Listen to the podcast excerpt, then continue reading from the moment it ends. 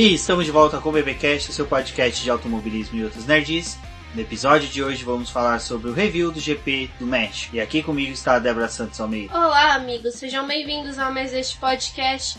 Preparem os seus carros para elevação, porque este é o GP do México. Exatamente. O Lewis Hamilton que chegou ao pódio no melhor estilo Market Mark Fly, né? Foi algo meio inesperado, até o Guilherme Pereira anunciar durante a transmissão, mas foi bem bacana, achei bem legal a iniciativa dos mexicanos ali, que diga-se de passagem, é a festa mais bonita que temos durante o calendário do, da Fórmula 1, feita pela torcida mexicana e pelos organizadores do GP do México. Falando em festa, vamos agradecer aos nossos apoiadores, aqueles que auxiliam o Boletim do Paddock através do financiamento coletivo e contínuo do apoio. E são eles, Ricardo Bannerman, Maia Barbosa, Eliezer Teixeira, Luiz Félix, Arthur Felipe, Rafael Celone, Will Mesquita, Anthony Santos, Rogério Froner, Helena Lisboa, Cássio Machado, Carlos Del Valle, Bruno Vale, Eric Nemes, Bruno Shinozaki, Alberto Xavier, Will Bueno, Carlos Silva, Beto Correia, Fabrício Cavalcante, Arthur Apóstolo e Sérgio Milani. Obrigado a todos os nossos apoiadores, vocês são extremamente importantes para o crescimento e desenvolvimento do Boletim do Paddock. E para vocês que estão escutando este programa, não deixem de conferir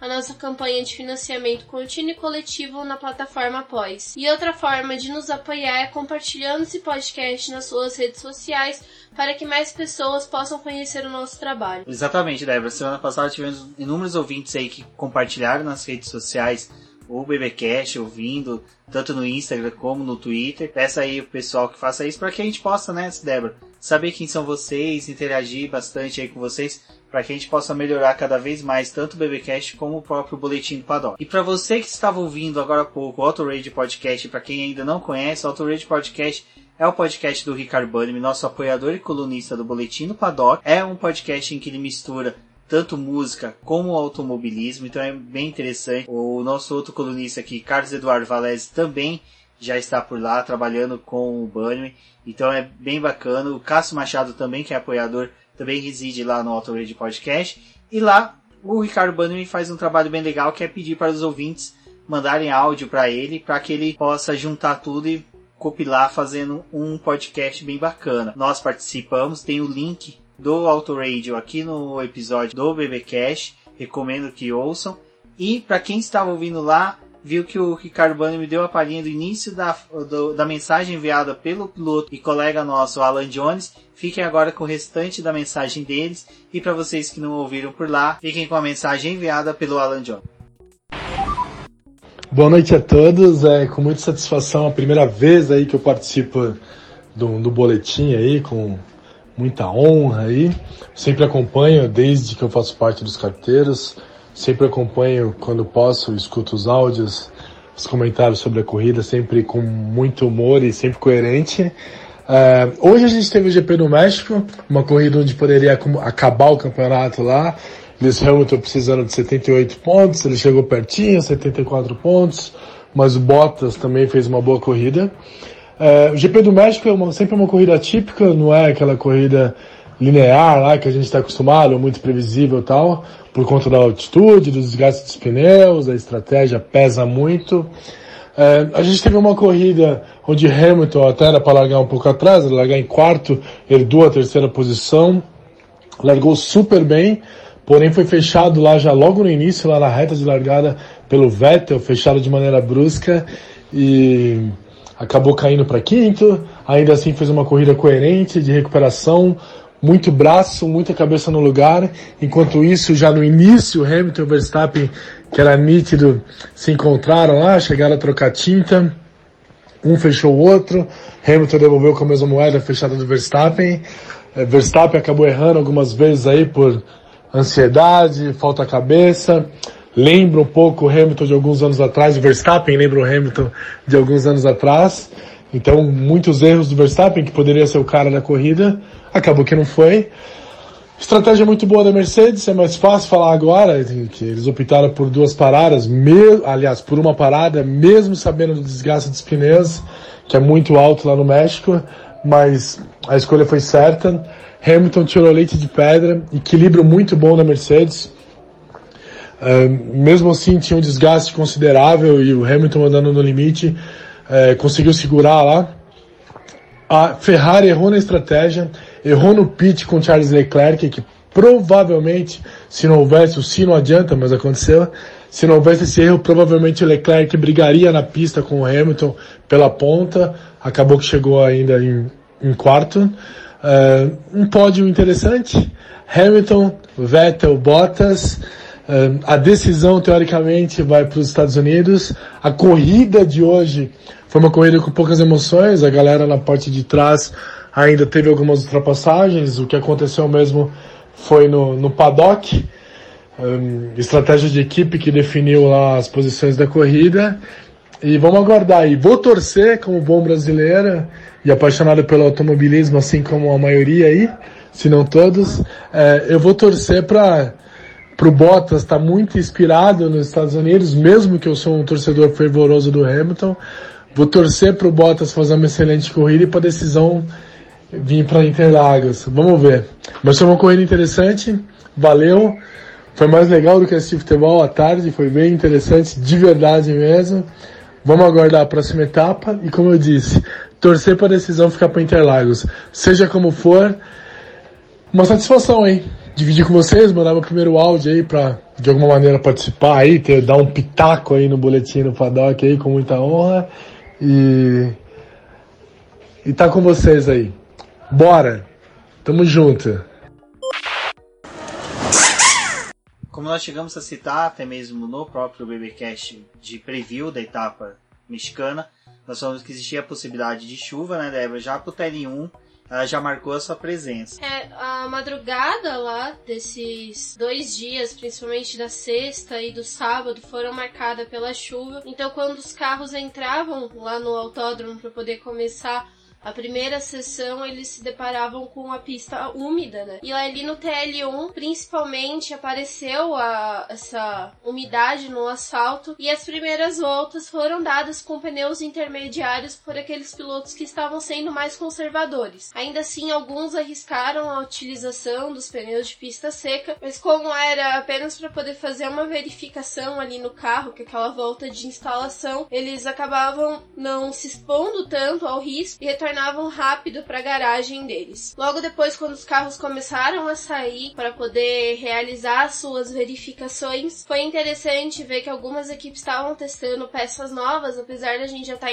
é, indo ali para o final da reta do campeonato, ainda alguns estavam tentando fazer alguma coisinha diferente nos seus carros. E principalmente a Renault, que foi desclassificada do GP do Japão, como a gente discutiu lá no preview a respeito do que aconteceu com a equipe, o Nico Huckenberg ele estava testando a asa lá no carro dele. Outras equipes, como a Red Bull, optaram pela utilização da grade de aferição aerodinâmica em partes diferentes do carro, ou na parte frontal ou na parte traseira, é um circuito que precisa de um pouco de cuidado, sim, e então tinha toda essa preocupação com essas peças do carro. Ali no final desse TL1, o que acabou chamando a atenção foi o embate da Mercedes com a Ferrari na questão dos compostos, porque o Lewis Hamilton ele terminou liderando a sessão com os pneus macios, mas o Charles Leclerc levou o carro da Ferrari para o segundo lugar e a melhor volta dele foi marcada com os pneus médios. Então abria uma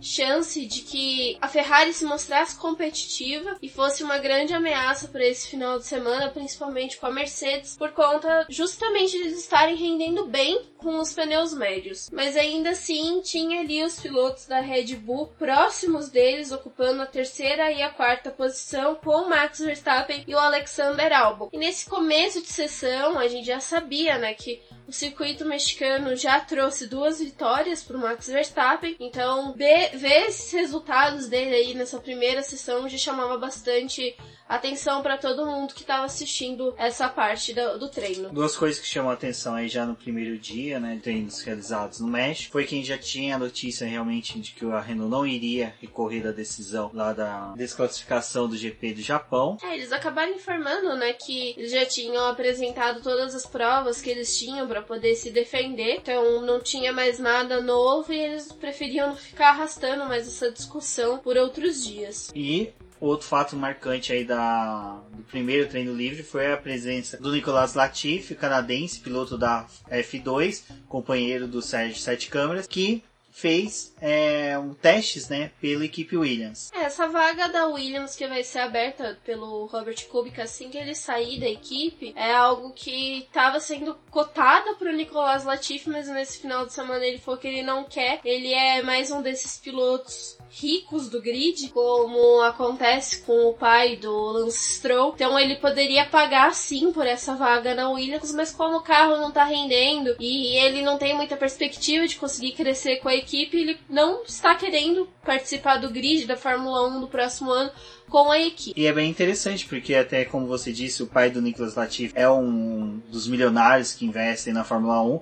Ele hoje possui 10% da equipe McLaren. Não há possibilidade do Nicolas Latifi ir para a McLaren em 2020, porque no começo do ano já teve a confirmação, né? O Zac Brown renovou o contrato dos dois pilotos justamente para não ter especulações de vagas na McLaren, é, se esses dois pilotos sairiam ou não da McLaren.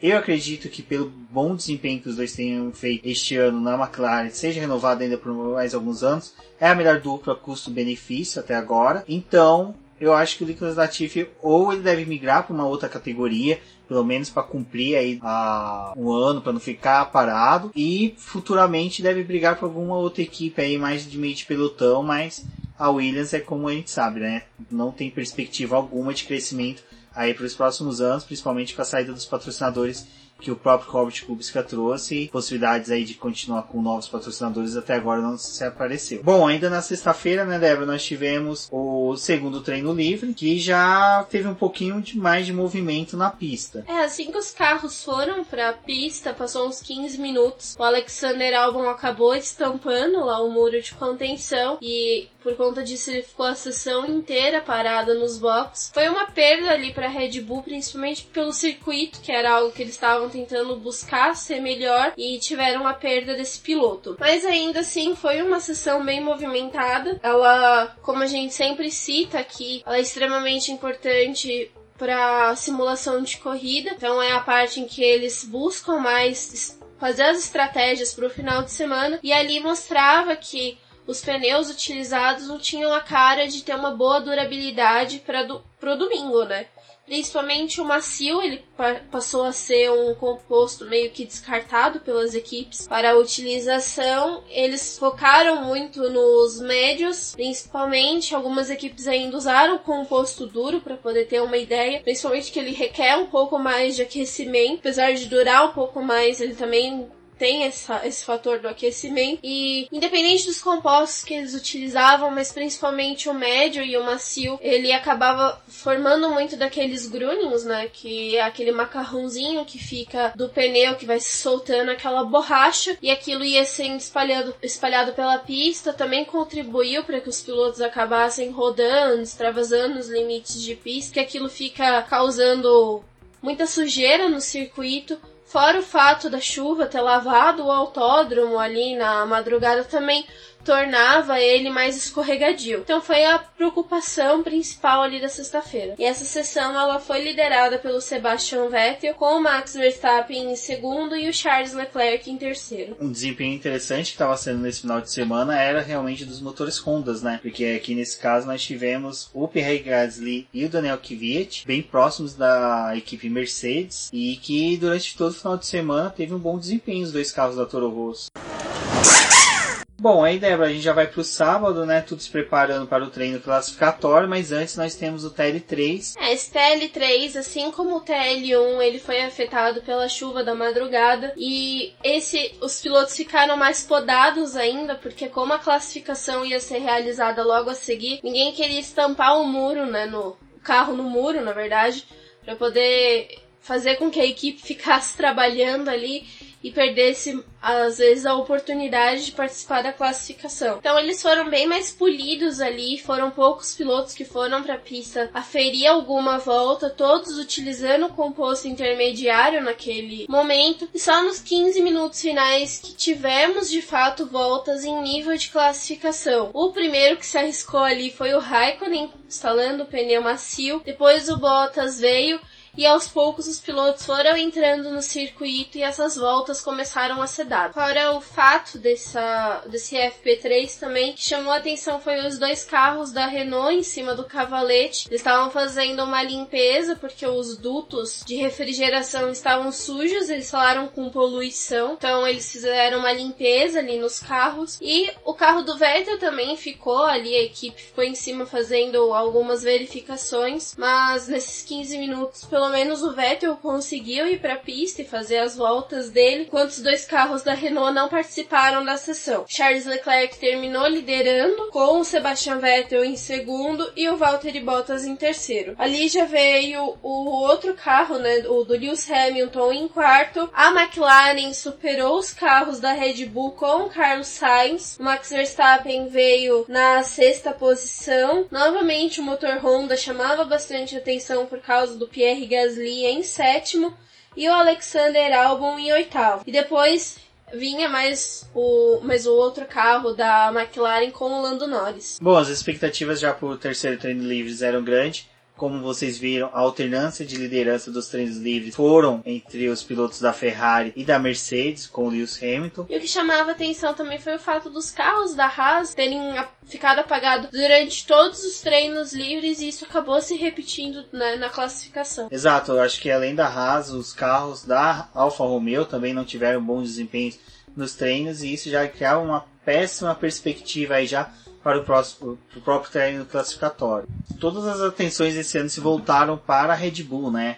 Uma vez que, como a Débora disse, o Max Verstappen possuía já duas vitórias. Ano passado, a pole foi do Daniel Ricciardo, que pilotava na época para a Red Bull, e a vitória foi do Max Verstappen. Então, tudo, né, demonstrava aí que haveria um grande desempenho dos carros da equipe. Mas já no começo ali do Q1 a gente já começou a ver que assim não conseguiríamos, né, ter uma como poderia dizer, uma perspectiva de, de, de realização disso, porque os carros não estavam buscando tanto, né, Débora, a velocidade máxima no Q1. Os, os, as grandes equipes, Ferrari, Red Bull e Mercedes, elas estavam muito bem conservadoras, principalmente na questão do desgaste do pneu, e como a Débora disse, né, tem uma questão dos muros que são bem próximos do autódromo, em alguns trechos parece até trecho de rua. Bom, como o Rumens disse, a Red Bull foi tentando mostrar serviço ali logo no começo, no Q1, e o Max Verstappen ficou com a primeira posição e o Alexander Albon em segundo. E o pessoal que estava ali disputando para poder sair da zona de eliminação foi o Lance Stroll, o Kevin Magnussen, o Romain Grosjean, o George Russell e o Robert Kubica. E o que ficou chamando bastante atenção ali foi o fato de que mesmo eles instalando novos pneus macios e saindo mais uma vez para poder tentar dar uma volta melhor, a configuração da zona de eliminação permaneceu a mesma. Ninguém é, saiu da posição que já estava. Então esses foram os pilotos eliminados do Q1. É, já porque dois, né, Débora? A gente teve ali a sequência com os pilotos já, e assim que abriu os boxes, já saindo, né? Ninguém queria perder tempo, principalmente por causa da pista, que tem um aquecimento bem, bem rápido, mudança de clima dela, também nuvem passando, dá uma mudança de temperatura. Então, tudo isso mudava constantemente a configuração da pista.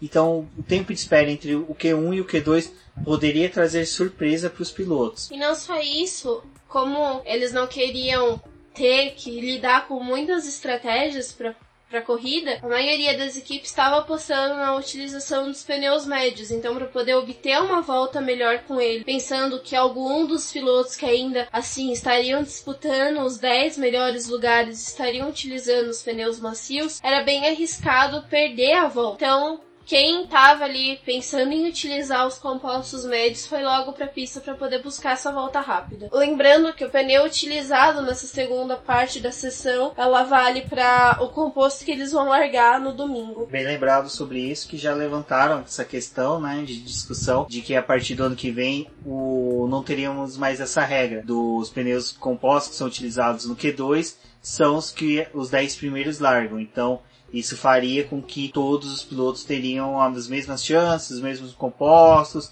a, possivelmente as mesmas configurações durante o final de semana. E retornando aqui ao Q2, como foi dito, as Alfa Romeos não estavam tão bem no, tão bem no final de semana. A gente teve o Kimi Raikkonen e o Antônio Giovinazzi ali no 14 e 15 posição. E nos eliminados a gente ainda teve Sérgio Pérez em 11, conseguindo ali uma honrosa posição para Racing Point. Nico Huckenberg em 12 e o Daniel Ricciardo em 13 com as Renault. Para isso foi o fato da dupla da Mercedes ter saído mais uma vez com os pneus médios, enquanto as outras já estavam instalando os compostos macios para poder regular o carro para a última parte da sessão. E eles conseguiram melhorar o tempo deles com essa nova goma de pneus médios e assim eles largaram com esse pneu que foi utilizado na última parte nessa volta mais rápida. Bom, como sempre, o Q3 são os 10 melhores, buscando aí a melhor volta para pole. Nós tínhamos o Hamilton, o Albon, o Bottas, o Sainz, o Kvyat, o Gasly e o Norris, né, partindo ali já para poder buscar as melhores voltas. É, nesse caso, era novamente quatro carros, né, utilizando o motor Honda, conseguindo avançar para essa terceira parte do, da classificação. Neste momento, Max Verstappen liderava o treino classificatório e algo que era interessante é que a gente, nós víamos né, os quatro carros do motores Honda entre os dez primeiros colocados aí no Q3, né? E era dentro daquilo que eu falei no preview, aonde que a Honda havia sacrificado o GP da Rússia visando o GP do Japão, onde que eles não conseguiram resultados tão marcantes, tão expressantes, mas já aqui no GP da, do México eles já conseguiam já levar os quatro carros ao Q3 e também já colocava o Max Verstappen ali como postulante a pole. Nesse momento, como foi dito, o Max Verstappen liderava o treino classificatório, seguido pelo Leclerc e seguido pelo Sebastian Vettel da Ferrari. A volta da, da pole ali, que já era muito boa para o Max Verstappen, foi 1.14.910, só que eles ainda fizeram mais uma passagem pelos boxes, instalaram novos compostos macios e partiram para mais uma rodada de voltas rápidas. E ali o Charles Leclerc cometia um erro que tirou ele da jogada para poder tentar melhorar a volta e ainda bater o tempo feito pelo. Tinha o fato de que eles saíram faltando 3 minutos pro encerramento da sessão, então tinha a volta de aquecimento dos pneus e a tentativa de volta rápida e com isso eles já iam passar pelo cronômetro com ele zerado. Como eles já estavam passando ali depois que esse cronômetro ia zerar, Bottas bateu na curva 17, provocou uma bandeira amarela pelo setor dele e quem estava vindo atrás teria que começar a desacelerar, porque senão é, por conta do, da batida forte do Bottas, podia acarretar outro piloto escorregando, batendo no carro do Bottas, ia virar uma bola de neve. E todo mundo foi desacelerando gradualmente, mas o Max Verstappen ele continuou acelerando. E foi o que gerou todo o burburinho do final de semana que foi atitude do Max Verstappen. E quando acabou a classificação, todo mundo ficou se perguntando se ele tinha de fato visto a bandeira amarela ou se ele simplesmente só ignorou ela. E teve a coletiva de imprensa onde ele acabou falando com o deboche que ele viu sim a bandeira amarela, mas ele continuou acelerando. E aí perguntaram: Mas você não, não fez nada? Você não parou? Ele: Não, eu continuei acelerando. Vocês viram? Por isso que eu melhorei a minha volta. E talvez ali fosse um pouco mais bonito ele ter dado uma mentira e fingido fingido que não viu para poder tentar se safar ou pelo menos melhorar um pouco a culpa que ele tinha. Mas não, o piloto resolveu jogar a verdade ali e isso acabou custando caro porque ele perdeu a volta rápida e consequentemente a pole. Com isso, o Charles Leclerc ficou com a primeira posição. Exato. Sobre esse episódio do Max Verstappen, eu acho que é, já foi tudo discutido. A gente teve ali a pré-hora do GP, aonde que os participantes perderam ali, vamos por perderam porque eu achei que eles ficaram muito tempo debatendo só isso. O GP do México é um GP tão rico, vocês viram no nosso preview, a gente trouxe inúmeras informações, vários dados que poderia ter sido trabalhado ali pelo pessoal da Sport TV, mas eles ficaram rebatendo isso. É assim, Max Verstappen errou, os comissários deu a punição certeira nele, se foi brando ou não. Eu acho que é uma coisa que a gente vai discutir sempre, porque as decisões nunca é tomada sempre pelos mesmos comissários. Há uma junta de comissários que é formada para cada etapa. Essa semana mesmo nós ficamos sabendo que o Max Wilson vai fazer vai ser o representante brasileiro na, nos comissários do GP do Brasil.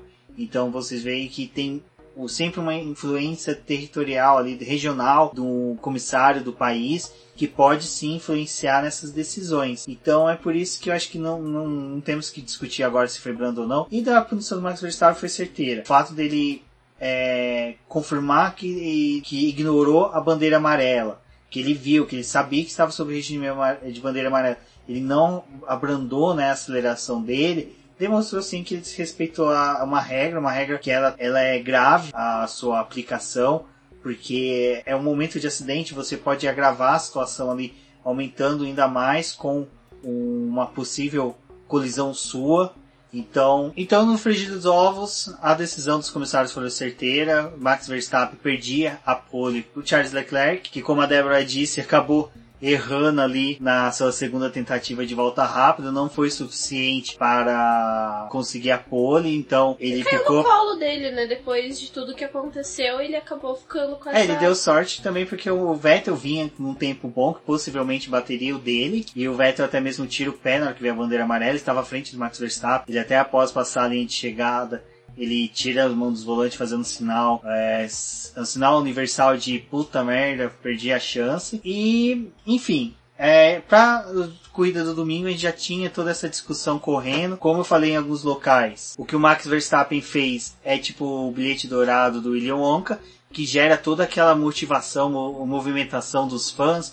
Tá todo mundo querendo discutir, ler sobre, falar sobre.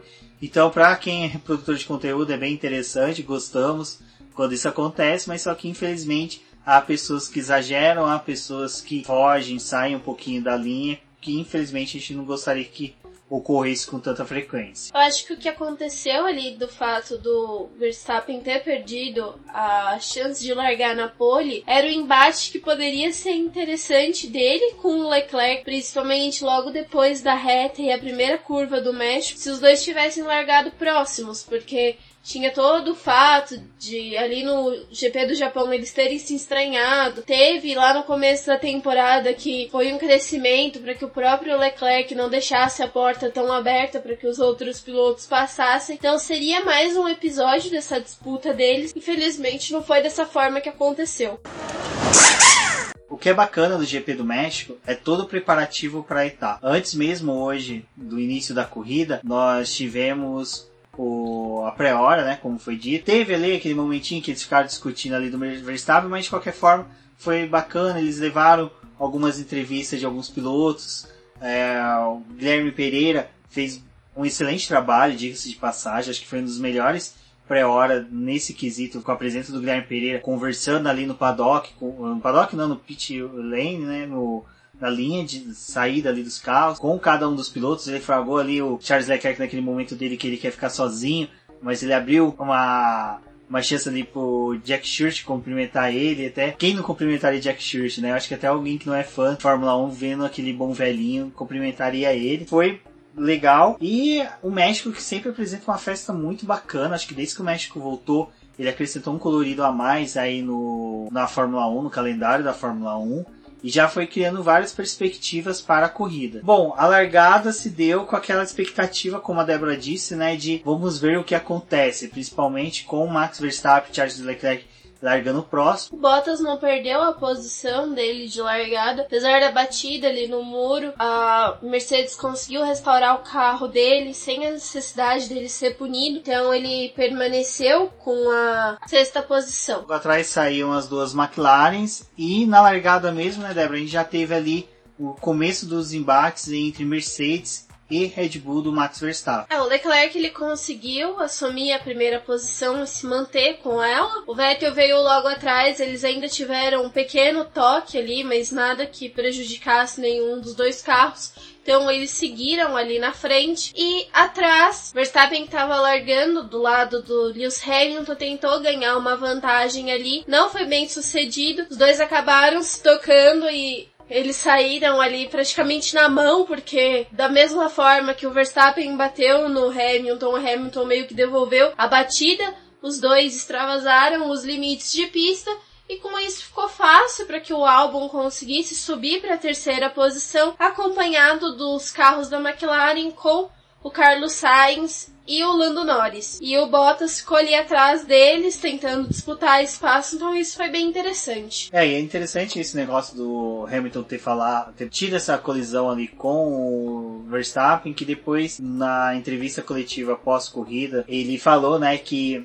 o Max Verstappen é um piloto que quando você larga próximo a ele, ou qualquer momento que você vai fazer uma ultrapassagem, tomar uma ultrapassagem dele, você tem que dar um espaço extra para ele, porque você sabe que toda vez que ele for ultrapassar você, ele vai te bater. Então, assim, você já vê que virou senso comum entre os pilotos que qualquer disputa de posição com o Max Verstappen vai ter uma colisão, vai ter uma batida, é, independente de se você for agressivo ou não até na hora do exemplo da explicação que o Lewis Hamilton deu, ele cita né, que existem pilotos agressivos, pilotos rápidos, pilotos inteligentes, existe o Max Verstappen que você tem que dar um espaço extra porque ele vai bater em você. Até o próprio Vettel acabou reclamando, falando disso, que ele também já teve embates com o Verstappen, então eles sabem como que é a disputa deles ali na pista. E antes do término dessa primeira volta também tinha o fato do Kimi Raikkonen virar um sanduíche, está se tornando comum ali na Alfa Romeo, porque ela acaba sobrando e vira um sanduíche no meio de quem tá ali. Dessa vez foi ele com o Kevin Magnussen e com o George Russell, que ele conseguiu se livrar ali, ainda ficou na corrida. E teve a entrada do virtual safety car que permaneceu até a terceira volta para limpeza de pista.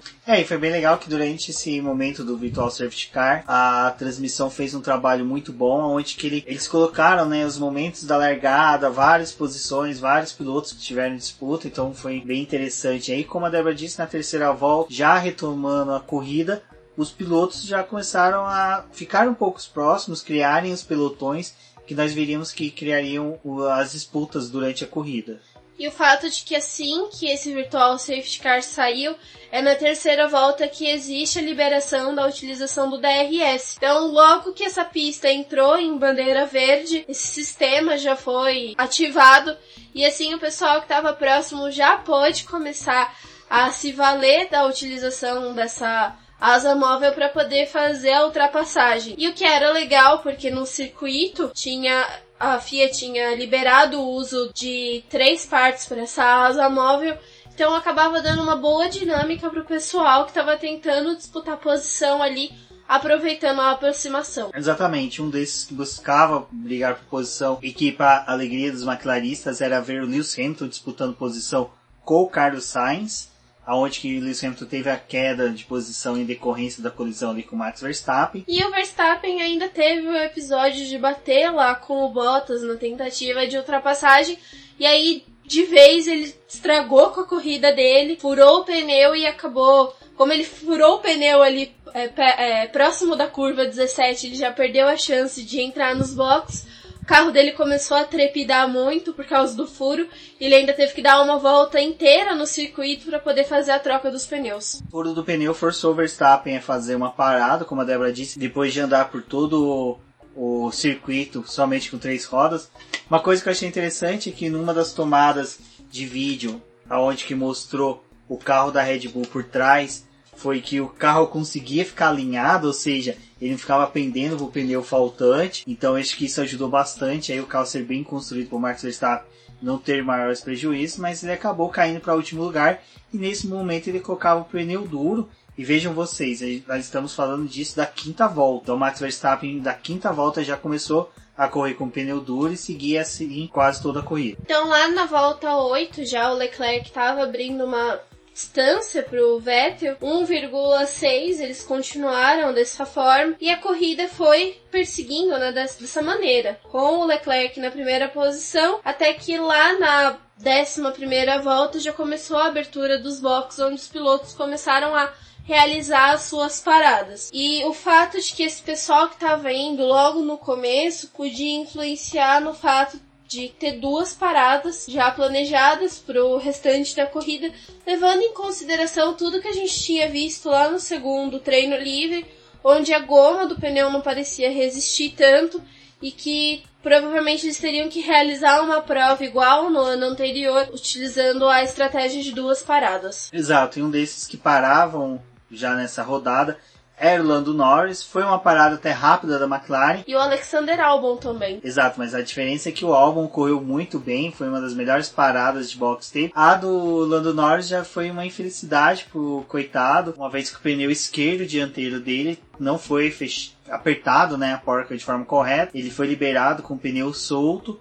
E aí os mecânicos tiveram que sair correndo, buscar ele lá na saída dos boxes, voltar empurrando o carro dele, para que como a regra de que não pode se dar ré dentro dos boxes, fez com que o carro, o carro não, o Lando Norris, né, perdesse aí muito tempo e acabou voltando não só em último lugar, como a mais de 30 segundos do Max Verstappen, que era o último colocado, que também já tinha uma diferença muito grande aí para, para os carros da Williams, que são as residentes habituais das últimas colocações do GP. Então logo depois o Albon fez a parada dele assim como o Leclerc, que veio logo em seguida, e os dois atestavam a, a, parada, né, a segunda parada, porque eles instalaram novamente os compostos médios, e como regra que tem na Fórmula 1 que é necessário você utilizar mais de um composto durante a prova, então ali eles já sentenciavam que eles teriam que recorrer a duas paradas. Nesse momento a torcida mexicana ia delírio, porque eles observavam Sérgio Pérez, né, segurando os pilotos da Renault, Ricardo e Hülkenberg traçavam uma disputa ferrenha contra eles. Leclerc marcava a melhor volta, mas nesse momento Hülkenberg também partia para sua parada, com Giovinazzi e Kubica também logo após foram aos boxes. A parada do italiano foi também um desastre novamente, acho que aquela questão dos piriris foi algum taco mal feito que foi para os boxes da McLaren e da Alfa Romeo, onde que os mecânicos não estavam bem e acabaram ali. O do. Cada um teve uma proporção ali também de, como poderia dizer, de péssimo eh, serviço executado nos boxes. O do Lando Norris foi liberado com o pneu solto. O do Giovinazzi liberaram ele, mas na hora que ele saiu, como era nas, na, no eixo motriz dele, né? Do lado direito, o pneu acabou saindo, o carro caiu no chão, foi direto ao chão. Então eles tiveram que levantar o carro ali na frente dos blocos, colocar o pneu novamente, liberar o italiano, e isso prejudicou total a corrida dele. Ele não vinha, é lógico, as Alfa Romeos não vinham desempenhando um bom papel na corrida, mas isso acabou agravando muito mais a corrida do italiano. Bom, e ainda falando da, do Max Verstappen, lá na volta 23 ele encontrou com o Magnussen, teve mais um embate ali dos dois tocando, porque ele tava tentando fazer a ultrapassagem. E já rolava, já tinha rolado aquilo lá do começo da corrida com o Hamilton, aí veio e aconteceu de novo na volta 23, então chamava bastante a atenção para a corrida do Max Verstappen, mas acho que tudo isso foi o fator da perda da pole dele, que acabou acontecendo todo um conjunto de erros durante o final de semana. Exato. É que também encontrar o Magnussen no meio do trajeto não deve ser uma coisa muito agradável, ainda mais que Magnussen, como nós sempre soubemos, é um piloto aí que não entrega fácil a posição, ele foi bem aguerrido com o Max Verstappen. Eu acho que ali os dois, cada um teve a sua culpa proporcional pelo empenho, um em defender e outro tentar obter a posição. Logo depois, na volta 24, teve a parada do Lewis Hamilton e ali foi o fator chave para o decorrer do, da corrida. Porque quando o Hamilton parou, a Ferrari decidiu que estava no momento dela responder a parada com o Sebastian Vettel. E aí eles começaram a chamar o Vettel para poder vir para os boxes e o Vettel falou: "Não, não vou parar eu tô com o pneu bom, eu vou continuar aqui na pista. E eles tentando pedir pro Vettel vir e ele cagou ali pro que estava acontecendo e permaneceu na pista. Com isso, a Mercedes começou a prestar um pouco mais de atenção no carro do Vettel porque já que ele estava conseguindo ficar na pista, por que não manter o Bottas também? Afinal, o Bottas era o piloto que justamente estava respondendo direto à parada do Vettel. E eles foram permanecendo ali na pista sem nenhum problema com os compostos médios. E o Hamilton começou a perceber que talvez ali o que a Mercedes fez no carro dele tinha sido errado, porque eles pararam ele muito antes e isso colocava ele na posição de precisar de mais uma parada enquanto os dois que estavam ali liderando a prova provavelmente partiriam apenas para uma parada. É, eu acho que dessa situação, acho que não teve nem errados e culpados, nem acertos feitos por ninguém. Eu acho que em decorrência das chuvas que nós tivemos no GP do México, degradação dos pneus, os compostos não eram os mesmos do ano passado. A, própria Pirelli tentou trazer compostos diferentes para justamente eles teriam uma gama maior de estratégias. A escolha do Lewis Hamilton ter ido para os pneus duros não aparecia ser acertada. O Vettel permanecer na pista aparentemente era acertado porque ele estava virando bem, ele abria 5 segundos do Valtteri Bottas, que estava com o mesmo composto dele. Então, tecnicamente, o Vettel estava rendendo uma quantidade boa. Ele sabia que o carro da Ferrari não era bom com pneus duros. Então ele estava, eu estou virando no mesmo tempo de três voltas atrás. Então, uma perspectiva nas próximas três voltas eu continuo virando a mesma coisa. O Bottas está atrás de mim também está tirando bons tempos. Então, não compensa eu parar. Então, ali a gente tinha o feeling, né, de um tetracampeão. Tínhamos também à frente o Lewis Hamilton reclamando, né, questionando a equipe. Então, provavelmente os engenheiros repassavam isso para o Sebastian Vettel e o Vettel pensava, bom, se ele não está conseguindo render, se ele está já reclamando dos pneus, é, por que que eu trocaria?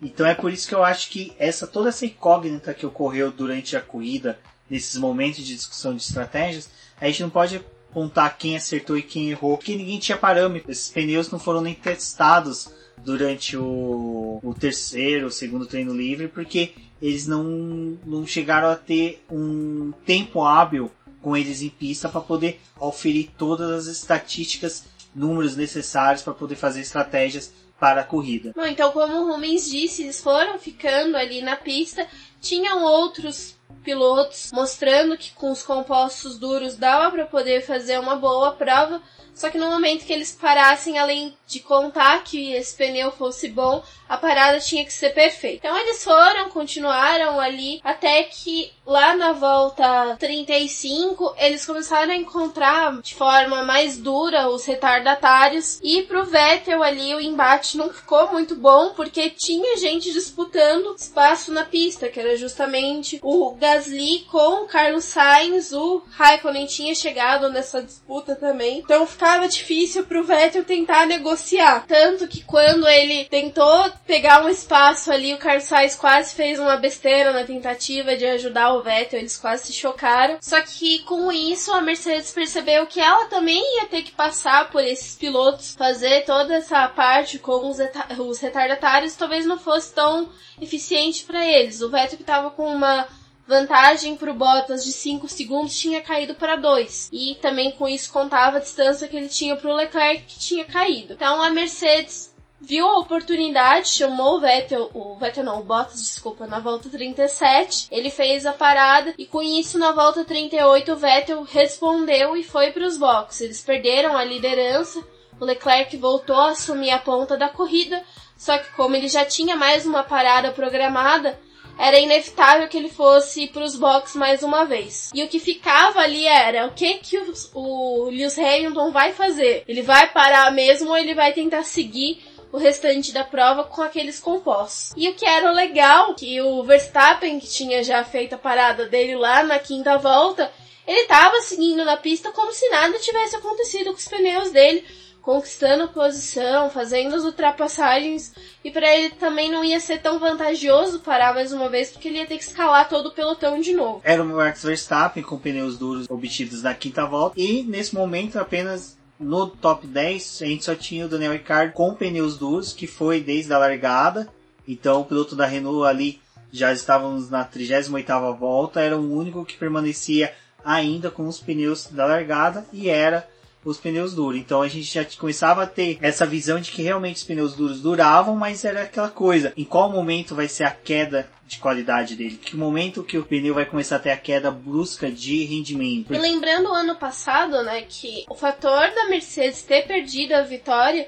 foi justamente os pneus, porque o motor despejava muita carga ali nos pneus traseiros. Já tinha o fato de que a pista do México é muito abrasiva, então para eles foi difícil de lidar e eles voltaram a ter praticamente o mesmo, o mesmo fantasma do passado quando eles se depararam com a pista do México. E dois pilotos que ficavam na nossa mira para ver quando que iam parar decidiram ir aos boxes. O álbum, né, Débora, e o Leclerc faziam as suas paradas. O álbum tinha a parada mais rápida do dia, né, realizada com 1.9, enquanto que o Leclerc teve dificuldades ali na parada dele, aonde que a pistola do pneu direito e traseiro, traseiro direito. direito, né, não apertou totalmente, então o carro ia ser liberado, então eles por segurança seguraram mais um pouco ali e fizeram uma parada de quase 6 segundos, então acabou prejudicando bastante ali o Monegasco na disputa que viria a ter no final da corrida. E na volta 51 foi quando o Daniel Ricardo finalmente foi para os boxes, fez a troca de pneus dele e voltou com os compostos médios. Então ali dava para poder mostrar para o Lewis Hamilton que, olha, se você quer vencer essa corrida, dá para você permanecer na pista porque eu fiz muita volta com esse pneu. Exato. E nesse mesmo momento a gente via, né, o Daniel Ricciardo na hora que ele foi entrando nos boxes,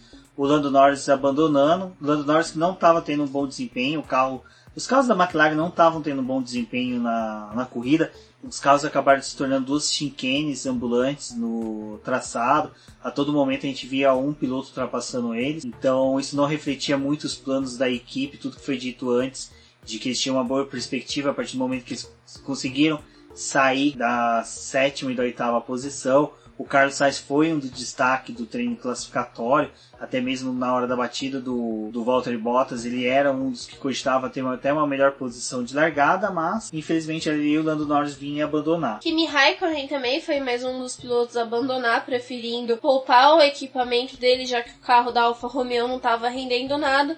Então eles levaram o finlandês para os boxes. E como foi dito, a gente via muitas disputas em decorrência até mesmo dos pilotos que retornavam com pneus compostos mais novos. Um deles foi o Daniel Ricciardo que em disputa com o Sérgio Pérez, que veio quase que todo traçado, mas só que culminou ali no final da, do retão principal. O Ricardo chegou a evitar uma colisão, né? É, evitar a colisão e abusar bastante dos freios. E ele soube ali, até na hora o Burt falou, ah, será que deixar pouco? O pneu, aí na hora que voltou na tela on-board você percebe que ele soube trabalhar essa questão do, da frenagem, onde não houve a deixapação dos freios, passou pela grama, deu uma saída ali meio de lado, mas conseguiu segurar o carro para não bater no muro. Essa disputa dele com o Pérez foi bem legal, porque ele praticamente fez um drift para poder se livrar da batida ali no muro, porque teria provocado uma bandeira amarela, certeza, principalmente a entrada de um safety car. Mas ele ainda conseguiu salvar o carro e continuou tentando perseguir o Pérez. Então foi algo bem interessante ali para aquele final de prova. E nesse final de prova,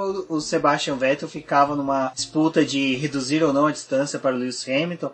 A cada momento ele chegava a diminuir, chegando a quase 1.6, mas depois retornava para 2.3. Então a gente começava a ter uma perspectiva que sim, ele poderia tentar uma reação, mas já estava muito tarde para essa reação chegar. E a cada chegada de novos retardatários fazia com que essa expectativa de uma disputa ali entre os dois pilotos pudessem ocorrer. Fora isso, a Mercedes já tinha liberado para o Hamilton ter mais potência, conseguir se livrar das investidas do Sebastian Vettel e o Vettel, além disso, ele tinha que tomar conta do Bottas que estava vindo atrás dele e estava tentando fazer o mesmo, reduzir a distância entre eles. É legal que a disputa ali entre os quatro pilotos foi, foi bacana, porque ele tinha essa perspectiva mesmo de declínio da qualidade dos pneus, a aproximação entre eles, a questão do Sebastian Vettel conseguir ter um rendimento que a Ferrari realmente tem em retas e como é um traçado de alta, a Ferrari conseguia render nas partes de baixo, onde que eram os pontos de aferição da asa de DRS, do uso do DRS, o Valtteri Bottas conseguia a, a margem né, que era necessária para utilizar, mas quando usava na reta era a mesma coisa de não ter nada.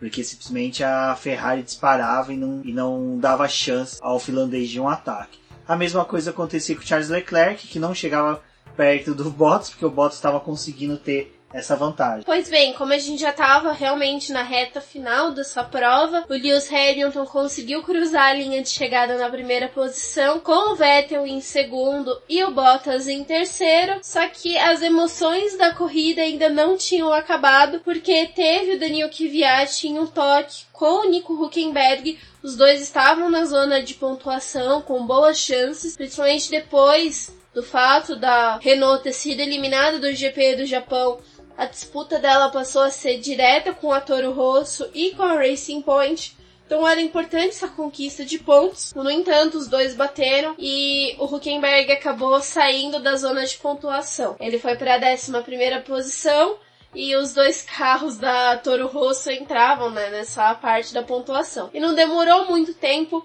para que o piloto da Toro Rosso fosse punido e o Huckenberg voltasse para a zona de pontuação, mas no décimo lugar. Exato. O que foi interessante dessa corrida é que a gente teve, né?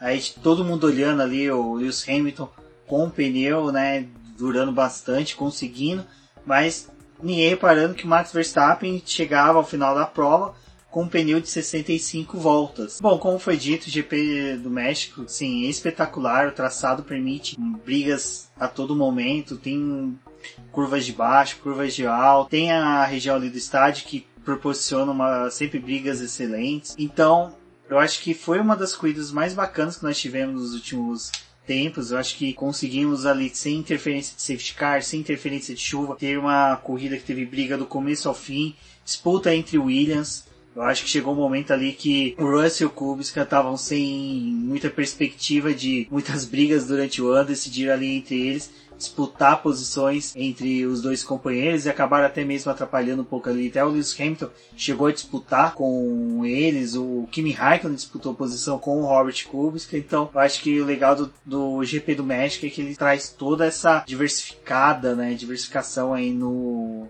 no grid que possibilita da gente assistir todas essas disputas do começo ao fim da corrida.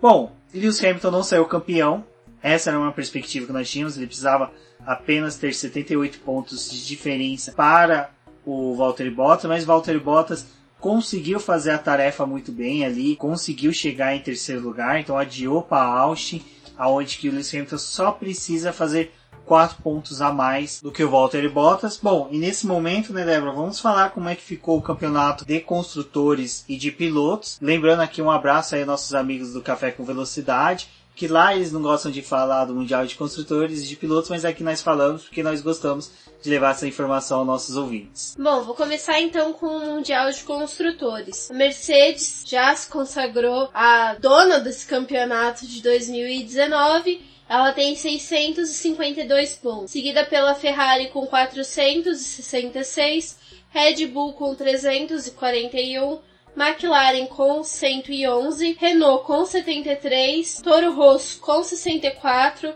Racing Point com 64, Alfa Romeo com 35, Haas com 28 e a Williams com 1 ponto. Exato, e no Mundial de Pilotos o top 10 fica com Lewis Hamilton na liderança com 363 pontos, praticamente um ponto por dia do ano. Valtteri Bottas com 289 pontos. Charles Leclerc com 236 pontos vem na terceira posição. Sebastian Vettel vem logo atrás com 230 pontos aí que foi bacana porque o Sebastian Vettel conseguiu uma reação nas últimas corridas e ultrapassou o Max Verstappen que havia né, conseguido aí durante um bom tempo aí com as vitórias dele oferir a terceira posição do campeonato, caindo agora para a quinta posição com 220 pontos. Aí bem distante nós já temos o Pierre Gasly com 77 pontos pela Toro Rosso. Aqui ele ainda conta com os pontos da época da Red Bull, então esse é o destaque que se dá a pontuação dele. Logo atrás nós temos o Carlos Sainz com 76 pontos. Hoje ele poderia ter conseguido aí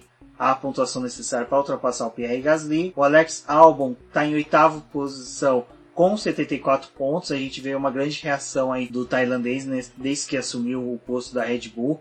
Ele fez até mesmo mais pontos do que o próprio Max Verstappen nesse segundo semestre. E um dado interessante é que desde o momento que ele assumiu a vaga dele na Red Bull, ele não termina abaixo da sexta posição. Então, a gente vê que realmente o Helmut Marko lá, ele pode ser xingado à vontade pelos fãs que não gostam das decisões dele, mas as decisões do cara é certeira, né? A gente não pode negar isso. E a gente ainda, nós temos ainda o Sérgio Pérez com 43 pontos na nona posição. Na décima posição nós temos o Daniel Ricciardo com 38 pontos.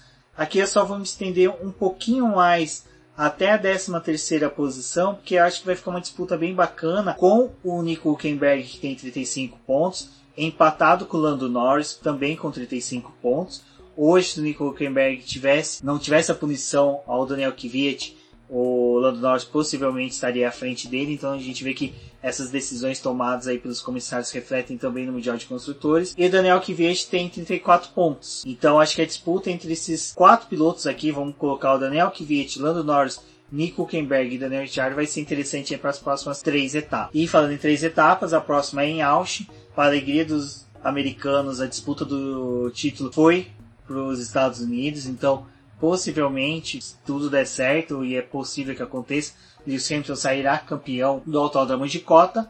Então agora é só aguardar aí o GP dos Estados Unidos. Nessa semana já teremos o preview da etapa. Será uma semana curta, aquelas semanas bem corridas, onde a gente tem duas etapas próximas, onde que o Boletim do Paddock consegue exprimir durante a semana para vocês todos os posts, análises, tudo que vocês precisam saber sobre a etapa. O GP de Austin, como vocês sabem, é no horário bem parecido aí com o do GP do México, então acredito aí que o pessoal já vai poder se programar. Lembrando que a Rede Globo possivelmente não transmite, vai fazer a transmissão da corrida. Então fiquem ligados que teremos aí, vão passando para vocês os horários, os links da Sport TV, da Globo.com, que eles disponibilizam para você poder assistir. Eu sou o Rubem GP Neto, o host de vocês. Vocês podem me encontrar no Twitter, no Rubem GP Neto, nas demais redes sociais pelo mesmo link. Lembrando a todos aí que o Boletim do Paddock está nas redes sociais, sempre como Boletim do Paddock no Twitter, como diz o Boletim Q, recordando a todos da nossa campanha de financiamento coletivo e contínuo do Apoia-se. No post tem o link para você poder acessar a plataforma e ver a melhor forma de patrocínio aí, de auxílio ao Boletim Paddock. Lembrando também que nós temos links para comprar, né? Tá chegando aí o Natal, o pessoal quer comprar os presentes na Amazon.com, pode comprar pelo link do Boletim Paddock, onde você consegue fazer com que a, sua compra, parte do dinheiro que iria para a Amazon, é destinado a nós por meio de uma parceria, não é acrescentado nenhum valor sobre o preço do produto, é somente uma comissão pelo auxílio nas vendas. Então tem o link no post e todo momento nós estamos disponibilizando também nas redes sociais. Como a Débora pediu no começo, ouviu a gente, selecionou o BBcast para ser ouvido, tira o screenshot da tela, disponibiliza nas redes sociais, marquem a gente, eu, a Débora, Os demais membros do Boletim Paddock são sempre muito bem-vindos aí para conversar com vocês. Como dito, um forte abraço a todos e até a próxima. Eu sou a Débora Almeida, no Twitter como The Flowers. Acompanhe as nossas postagens a respeito do GP do México, que ainda vai ter crônica e uma análise do final de semana. E assim também como o preview e todas as coisas relacionadas ao GP dos Estados Unidos. Até a próxima!